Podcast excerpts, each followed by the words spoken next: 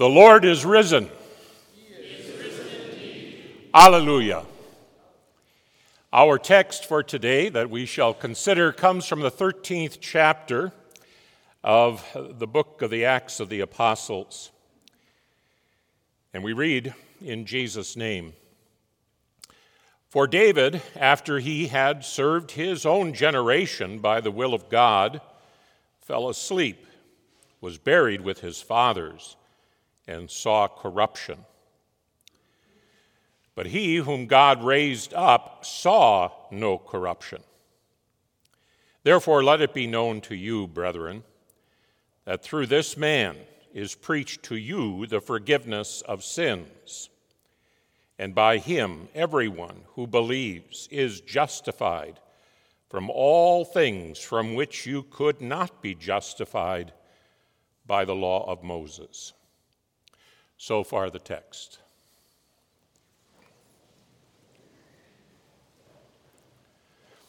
In Christ Jesus, who defied death by being raised from the dead, incorruptible, dear fellow redeemed.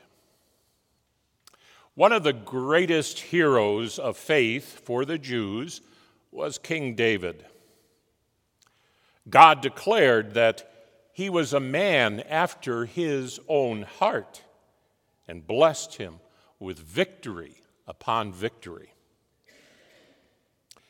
But it could not be denied that after he had served his own generation by the will of God, he fell asleep and was buried with his fathers and saw corruption.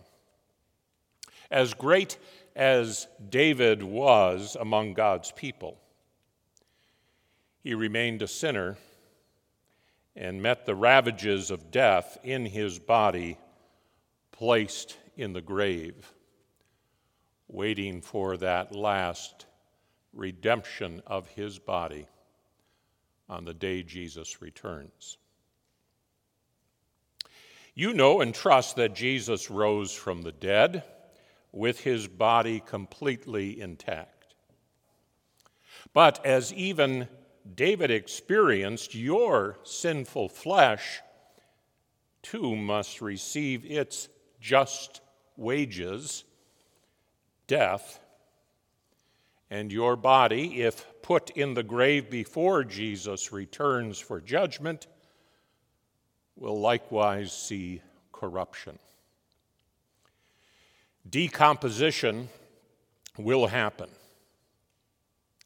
No matter how effective your regime of organic dieting, supplementing with vitamins and minerals, and your vigorous exercising routines are, your body has been touched with death. But in truth, our bodies start seeing corruption before death and before the grave. Now, granted, most of you have not yet reached the prime of life, but there are some of us here who are well beyond that point. But even so, on account of our sin, from the moment of conception, for all of us, death abides in these very bodies. And we are told that those who are still living at the time of Jesus' return for final judgment, they, of course, will not be raised from the dead. They're still living. However, their bodies will still be changed. Paul writes to the Corinthians We shall not all sleep, but we shall all be changed in a moment, in the twinkling of an eye, at the last trumpet. For the trumpet will sound, and the dead will be raised imperishable, and we shall be changed.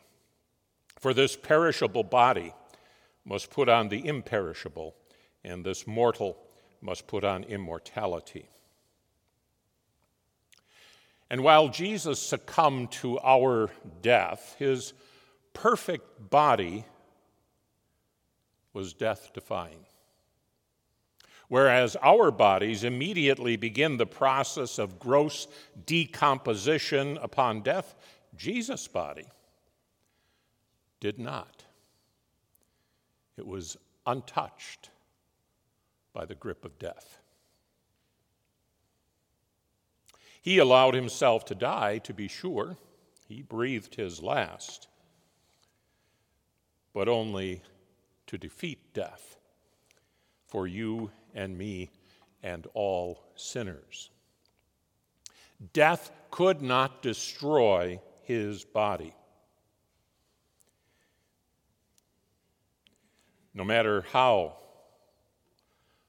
much death sought to do this, his body was bound head to foot in those grave clothes. A sealed grave enclosed his body with a guard standing outside in watching, and none of that could hold him. Not even locked doors and windows could keep the death defying holy body of our Lord from appearing in all of his glory before his disciples two Sunday evenings in a row. Unbelievable, to be sure. To, or by human reason, this is unbelievable that this could happen. But a greater power than sinful human reason is at work through this very message of the risen Christ for sinful mankind.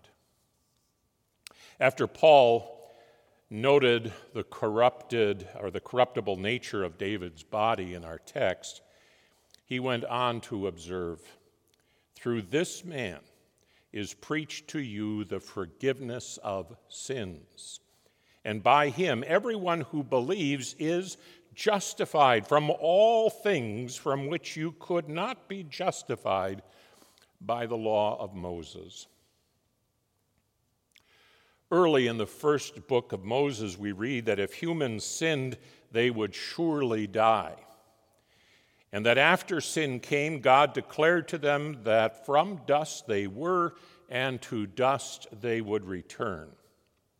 And this is how it's been working for us sinners ever since. However, these laws from Moses and all the rest no longer bind the sinner who believes in the incorruptible, living Savior, Jesus Christ. Now, is it because faith is such a great work on your part that somehow you deserve to be forgiven? Is that what this is? Not at all. Rather, sin and death had no claim on your perfect substitute. And by rising incorruptible, the Father declares all your sins with which he had charged his Son, all those sins forgiven.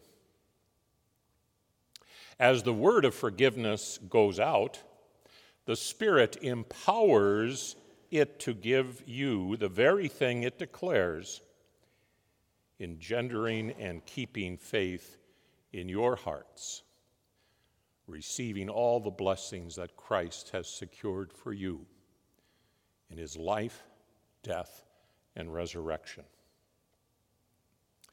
And you have come to expect this pronouncement, this declaration, every time you gather here or on Sundays for divine service. If we would read further in this account, the hearers of Paul responded in this way They begged that these things might be told them the next Sabbath. They wanted to hear it again, just like you do.